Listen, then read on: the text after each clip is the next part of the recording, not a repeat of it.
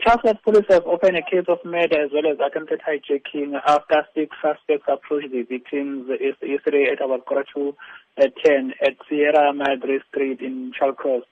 It is alleged that these six suspects were armed with firearms and they demanded the keys from the victim of the vehicle.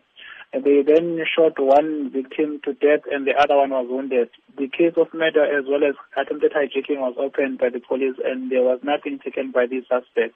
The matter is still under investigation and there's no arrest made at this stage. Is there a concern, Colonel, about the proliferation of weapons, especially in these communities?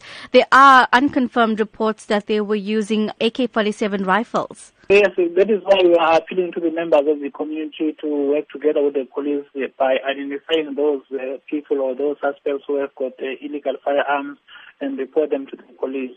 The police are doing everything in their power to make sure that these illegal firearms are collected and they are taken away from the criminals.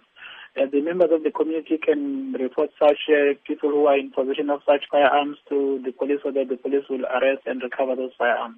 Uh, is it known at this stage whether this particular incident could be linked to a syndicate in the area? We cannot say at this stage whether this is linked to any syndicate in the area.